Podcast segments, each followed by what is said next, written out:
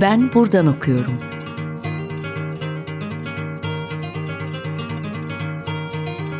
Edebiyat ve başka şeyler.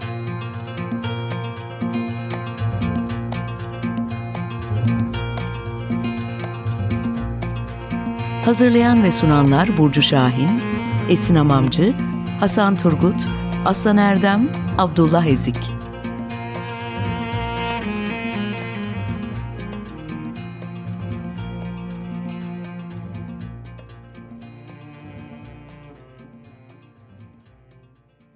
Merhaba 95.0 Açık Radyo'dasınız. Ben Abdullah Evnik. Bugün Ben Buradan Okuyorum programında Ahmet Narifoğlu ile beraber Cahit Narifoğlu şiir üzerine konuşacağız. E, merhaba Ahmet. Merhaba.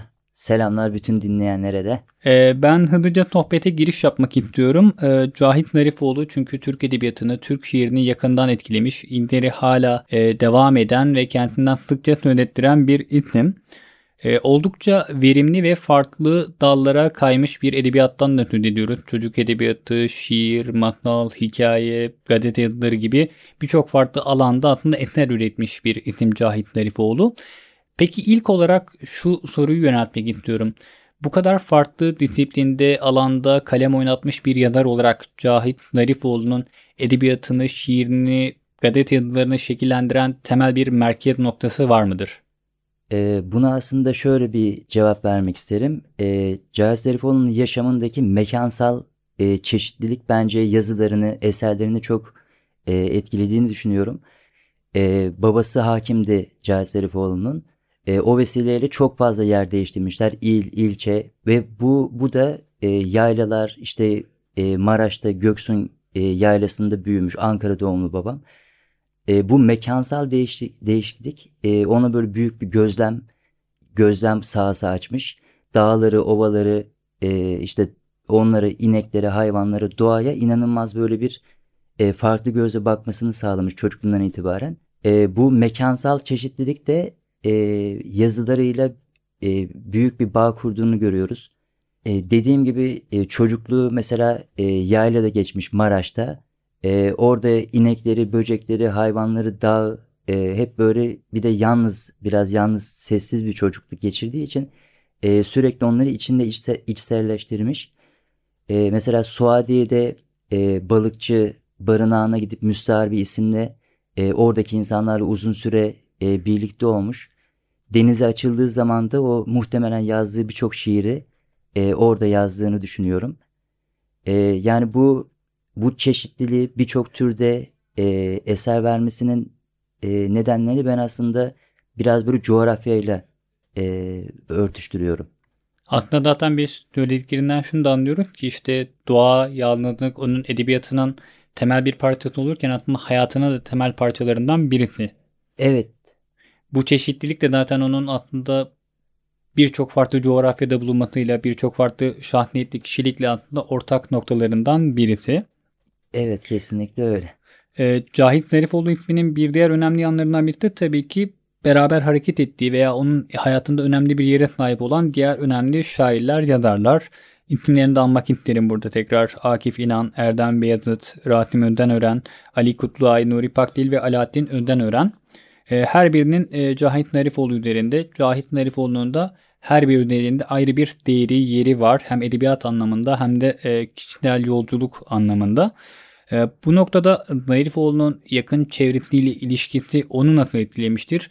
Cahit Zarifoğlu kişiliğiyle, şairliğiyle, edebiyatıyla yakın çevresini nasıl etkilemiş, dönüştürmüştür? Ee, babamın bu konuda çok şanslı olduğunu düşünüyorum. Ee, çok genç, dinamik, e, oldukça yerel koşullarda, kısıtlı imkanlarla yaşanılan bir ortamda böylesine verimli olabilmek o şartlarda gerçekten çok e, önemli. E, şimdiki zamanla kıyas edilemeyecek bir e, zorluk yaşamışlar. Aslında e, manevi anlamda çok e, birbirleri, dostlukları birbirlerini çok iyi beslemiş. E, hepsi e, bütün o saydığınız için isimler ve saymadık e, birçok isim daha var. E, hepsi bir kere çok maddi zorluklarla büyümüş gençler. Ve hepsi e, ta çocukluk yaşlarından, ortaokul yaşlarından itibaren hepsi birbirinin o edebiyat yönünü e, keşfediyor ve hepsi mesela babam e, işte şair olarak biliniyor. Hani şiir yazıyor. e, Rasim amca çok iyi bir hikayeci. İşte e, isimlerden bir tanesi işte gezi notlarını çok iyi yazıyor. E, birbirlerinden etkilendiklerini düşünmüyorum. Hepsi gerçekten kendi böyle dillerini oluşturmuşlar.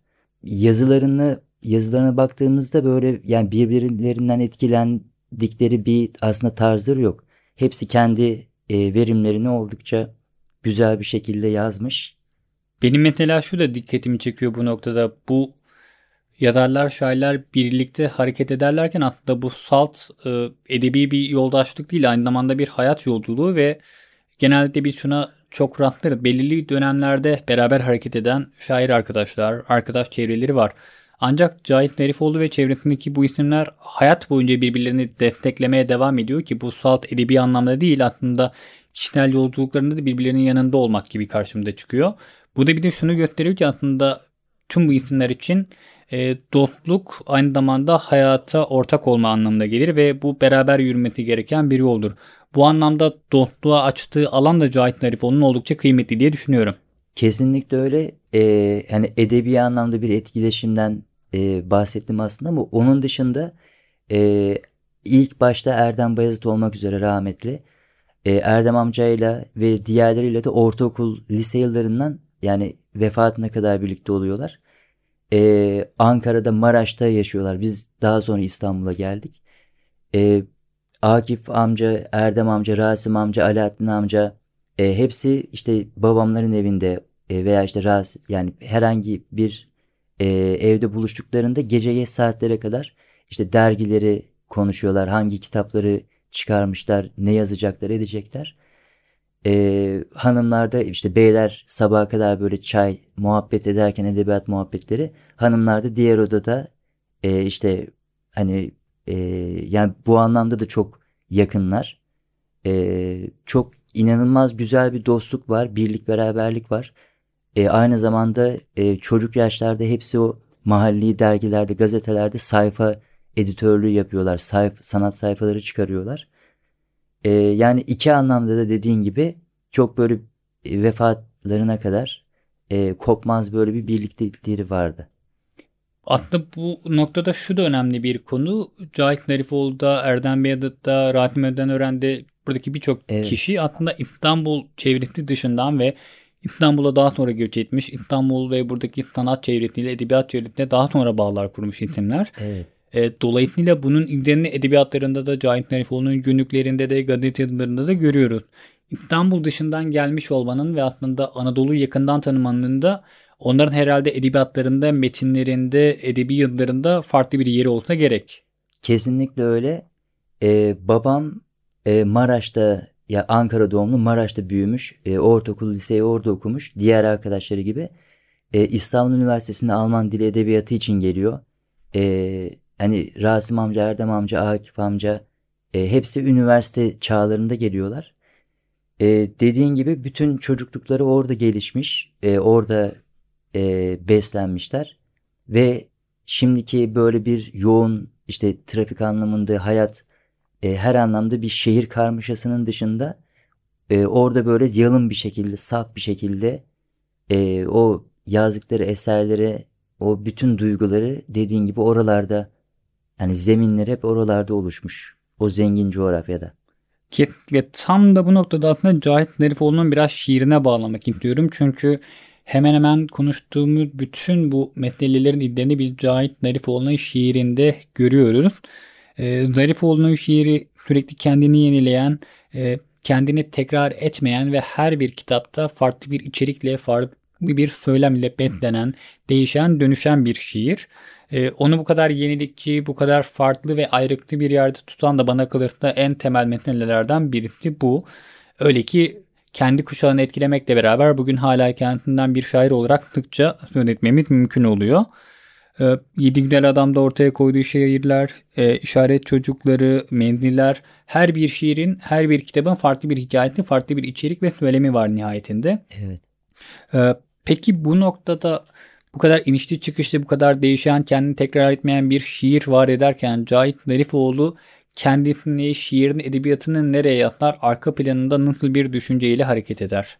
E, ben de kesinlikle öyle düşünüyorum. E, çok o dönemişler e, her kitapta neredeyse farklı bir dil e, oluşması açısından evet çok e, anlamlı bir e, şey soru ve açıklama oldu. Babamın e, her kitabında o o geçişleri, o dili gerçekten böyle çok e, net bir şekilde görüyoruz. İlk şiir kitabı İşaret Çocukları e, hani sanat sanat için midir, toplum için midir düşüncesiyle e, kesinlikle herhangi bir yani ben birine bir şey anlatayım bu, bunu biri okusun da iyi gelsin gibi değil de tamamen sanat hatta böyle çok soyut inanılmaz soyut bir sanatsal kaygıyla yazmış. Daha sonra Yedi Güzel Adam'da bu biraz daha yumuşuyor. E, anlatım dili e, biraz daha değişiyor. Dediğin gibi o her kitap aslında böyle bir keskin bir viraj. E, dili biraz daha anlaşılır oluyor. Çünkü babama en çok yön e, yönlendiren soru şey yön yani en çok sorulan sorulardan biri işte niye bu kadar kapalı şiiriniz anlaşılmıyor. E, o soruları da böyle ustalıkla geçiştiriyor. Hani böyle şiiri ve sanatı üstüne aslında çok e, konuşmuyor. Çünkü tanımlanacak, ifade edilecek şeyler olduğunu düşünmüyor. E, o dili de biraz daha yumuşuyor. E, biraz daha böyle anlaşılır şiirlere doğru evriliyor. Son kitaplarına doğru. Zaten bir şairden herhalde şiirini açıklamayı beklemek ona yapılacak en büyük haklılıklardan biri olsa gerek ki evet. Zarifoğlu aslında şiir üzerine de edebiyat üzerine sıkça yazmış. E, gazetelerinde sürekli kendi edebiyatına da başka edebiyatlara dair birçok şey söylemiş bir isim. Ona ekstradan bunları sormak da aslında bir noktada haklılık olarak görülebilir. Evet. Evet yani gerçekten de öyle. E, programımızın bu noktasında küçük bir şarkı arası verebiliriz açık radyo dinleyicileri için. E, bugün ne çalmak istersin? E, şeyi çok severim. E, My Philosophy diye bir şarkı var. Inner grubunun. E, onu birlikte dinleyebiliriz. Hep beraber dinleyelim. Merhaba 95.0 Açık Radyo'dasınız. Ben buradan okuyorum programında Ahmet Zarifoğlu ile beraber Cahit Zarifoğlu ve şiir üzerine konuşmaya devam ediyoruz. E, programın ilk bölümünü aslında biraz Cahit Zarifoğlu'nun şiiriyle noktalamıştık ki en önemli başlıklardan birisi buydu. Bu noktada şuradan devam etmek istiyorum. Cahit Zarifoğlu kitaplarının yeni edisyonları. E, bunlar geçtiğimiz haftalarda, geçtiğimiz aylarda KTB tarafından yayınlanmaya başladı ve oldukça detaylı e, bir titiz çalışmanın arkasından e, okurlarla buluşuyor bu kitaplar. Bu yeni edisyonları hazırlarken neler eklendiği, nasıl bir çalışma süreci yürütüldü, Cahit Narifoğlu edebiyatında neler değişti bu süreç içerisinde? KTB yayınları e, babamın kitapları için böyle yepyeni, çok geniş bir e, soluk oldu. E, ben de e, yayın evinin bize işte Cahit Zarifoğlu'nun kitaplarını işte biz yayınlayalım o süreçten tab şey yani yayınlarına kadar bütün safhalarında ben de bulundum. Kitapların evvela bu 2022 yılında oldu. Ee, babam hayattayken 8 tane kitap yayınlamış kendisi. işte kendi imkanlarıyla. İlk başta e, yine e, ilk yayınlar göze alınarak e, ilk baskılar e, kopya edilerek e, hatta neredeyse böyle hiç müdahale edilmeden olduğu gibi e, ilk 8 kitap öyle çıktı. Daha sonra Ankara'da bir e, Yusuf Turan Günaydın diye bir tanıdığımız var. Yazar, e, araştırmacı. E, o kütüphanelerde haftalarca çalışarak e, babamın e, ya bugüne kadar en ufak bir yazısı dahil e, dergilerde, gazetelerde ne kadar yazısı varsa topladı. E, onlar da e, hangi kitaplara serpiştirilecek, yeni bir kitap çıkacak mı diye böyle çok uzun bir e, süreç yaşandı. O bakımdan hakikaten emeği büyüktür Ketebe'nin. E, daha sonra o çıkan yazıların bir kısmı yepyeni kitaplar olarak çıktı. E, bazıları da önceki kitaplarına eklendi. İşte türlerine göre fikir, düşünce, sanat e, yazıları diye ayrıldı. E, ya ben de birebir şahidim. E, gerçekten çok titiz bir çalışma yapıldı. E, normalde bizim e, kitapların işte bütün işlemleri bittiğinde bir son okumaya verilir. E, babamın kitapları hep çift e, son okuma yapıldı. E, hepsinde iki e, şey var. Arada bir sıkıntı çıkmasın, bir şey atlanmasın diye.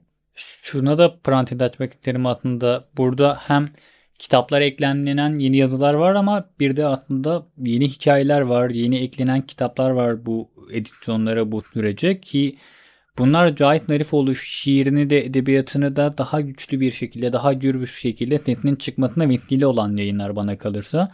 Ee, belki Cahit Narifoğlu edebiyatını kökten değiştirmediler ama bu edebiyatın aslında ne derece kökten olduğunu ne derece e, diplerde de etkileri olduğunu bile gösteren yazılar kitaplar çıktı.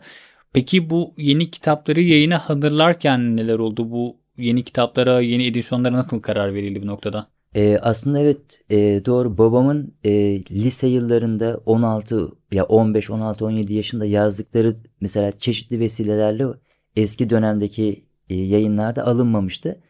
E, hem bir belge arşiv olsun diye onları da alalım dedik. Hatta yani bazıları işte görece tırnak içinde birazcık mesela zayıf bir metinde ama onu bile e, bu edisyonlara bu kitaplara koyalım diye düşündük en son. E, babamın dediğim gibi çok küçük yaşlarda yazdığı yazılar bile işte oradaki dili, e, oradaki cümle kurumları, kendine has oluşturduğu dil e, nasıl, nerede başlamış yani bunu görmek açısından da aslında çok iyi oldu onlar. E, kitap yani konularına göre tasnif edildi. E, babam çünkü yani fikir hatta farklı isimlerle, müstahar isimlerle fikir yazıları da yazmış. E, yani sadece böyle sanatsal e, şiir, hikaye, öykü değil e, dönemin çeşitli gazetelerindeki yazılar e, birazcık böyle türlerine göre e, kitaplara dağıldı. E, bir kelime daha gibi e, birkaç tane böyle kitabı da e, yani yepyeni hiç bugüne kadar yayınlanmamış yazılarından oluşan yeni kitaplar oldu. E, önümüzdeki süreçte de biraz daha çıkacak. E, yani şu an ne kadar böyle hemen hemen bütün külliyat tamamlandı diyebiliriz e, üniversite zamanında Rilke ile ilgili yazdığı bir tez vardı. O basılacak. E, yine çeşitli birkaç tane böyle armağan e, kitabı olacak. Yani önümüzdeki süreçlerde bir e, şey Stephen Andres diye bir Alman romancı var. Onun bir hikayesini çevirmiş. Kısa bir e, hikaye.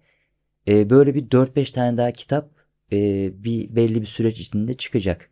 Bütün bunları duymak aslında Cahit Narifoğlu Edebiyatı'nın hala ne derece verimli olduğunu ve hala kıyıda köşede kalmış ne kadar çok metnin söz konusu olduğunu da bir de hatırlatıyor. Bu anlamda yeni yayınları da heyecanla bekleyeceğiz. Eyvallah. Ee, bir kelime dahaya bir parantez açtığından önce ben oradan devam etmek istiyorum. E, çünkü burada Mavera, Yeni Devir, Milli Gazete gibi e, gazetelerde, yayınlarda, dergilerde çıkmış edebiyat türlerine yazılar bir araya geliyor ki e, programın ilk bölümünde de belirtmiştim. Cahit Narifoğlu sadece şiir, hikaye yazmayan, sadece kurmaca yazmayan aynı zamanda kurmaca dışında da kurgu dışında da çokça düşünen e, ve yazılarında bunu gösteren bir yazar. Bu anlamda bir kelime daha aslında hem onun bir sanatsal bir sanatçı olarak hem de bir edebiyatçı olarak nelere ilgi duyduğunu, neleri takip ettiğini, nelerden hoşlandığını kişisel serüveninde de bir de gösteren bir kitap. Buna daha önceki edisyonlardan farklı olarak eklemlenen yeni yazılar var ki bunlar da yine son derece kıymetli bana kalırsa. Peki bir, bir kelime dahaya baktığımızda nasıl bir Cahit Zarifoğlu portresiyle karşılaşıyoruz ki bu salt bir şair olarak değil aynı zamanda bir okur bir sanatçı olarak da.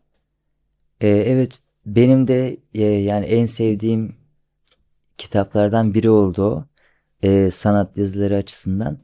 E, Şimdi çok iyi şiirler yazan bir şair olarak sanatla ilgili sürekli sorulara maruz kalan bir isim e, babam. Ve bu sorulara çok e, sanatsal, çok ulvi cevaplar bekleniyor. E, hani o soran aslında kişileri de çok haksız bulmuyorum. Hani öyle bir şahsiyeti bulunca muhtemelen hani biz de çok istifade etmek isterdik. E, fakat babam bu soruları e, şiirle ilgili olanları özellikle hep ustalıkta geçiştiriveriyor. E, bir kelime daha da e, şiir yazmak öğrenilir mi? Hani o, o kadar çok soru geliyor ki böyle bir şey yazmış ve bunun e, kesinlikle mümkün olmadığından bahsediyor. E, yani bir öğrenilen bir şey olmadığından e, sıklıkla bahsediyor. Doğuştan gelen bir yetenek olduğundan bahsediyor. E, okuyucu mektuplarına e, kitabında da okuyucularla kitabında da e, genelde böyle sanatla ilgili çok fazla e, şey düşüncesi var. E, sanat eserinin e, yapmacıksız olması gerektiğini savunuyor babam. E, süslü ağdalı cümlelerden uzak durun diyor. E, mesela bir şeyi anlatmanın en yalın, en basit ve akla gelen ilk tasvirlerle yazıldığında değerli, yalın bir sanat eseri e, çıkacağını ifade ediyor. E, slogan veya böyle hamasi şeyleri kesinlikle hani şiirlerinde kullanmıyor. E, ben son olarak Yaşamak'a da ayrı bir parantez açmak istiyorum. Cahit Nerifoğlu'nun günlükleri. E, biz bu kez aslında bütün bir edebi serüvenin dışında Cahit Zarifoğlu'yla kendisiyle, toplumla, yakın çevresiyle sürekli içli dışlı olan ama sürekli bir yandan da tartışmaktan geri durmayan, fikirlerini açık yüreklilikle ifade eden bir e, şair yazar portresiyle karşılaşıyoruz ki bu da bence son derece kıymetli. Peki içeriden bir bakış attığımda, günlüklerden yola çıktığımda bir Zarifoğlu'nun kişiliğine dair, kimliğine dair, kendisini ve yakın çevresiyle ilişkisine dair neler söyleyebiliriz? Ee, yaşama babam e, bir yazısında okumuştum. E, onun böyle kitaplaştırıldığı dönemde ya ben yaşamak için günlük mü, hikaye mi, roman mı olduğunu karar veremedim diyor. E, tabii ki hani günlük formunda e, anılıyor. Günlük gibi çıktı. Ya günlük diyebiliriz ama kendisi de hani bu bir hikaye mi, roman mı falan bile e, diyor. E, yaşamak ya e, çok benim için gerçekten e, çok önemli, çok değerli, en sevdiğim kitaplarından bir tanesi. E, herhangi bir kronolojik e, hani okumayan arkadaşlar, in, in, dinleyenler için söylüyorum. E, bir günlük gibi böyle kronolojik bir şekilde gitmiyor. E, Türkiye'de, Ankara'da işte askerlik döneminde olduğu gibi e, Avrupa'yı otostop, otostopla gezmişti babam. E, oradan işte e, aklında kalanları onu e, etkileyen şeyleri yazıyor. İçinde birkaç tane şiir de var yaşaman.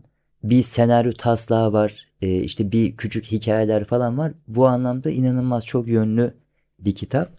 Kitap bu kadar zaten dengin olunca da bir aslında zarif olduğunu ne derece e, farklı türlerle ilgilendiğini ve günlüklerinin dahi aslında onun edebiyatına dair ne kadar çok şey barındırabileceğini görmüş oluyoruz diye düşünüyorum. E, evet aynen öyle. Bu noktada belki programımızı sonlandırabiliriz.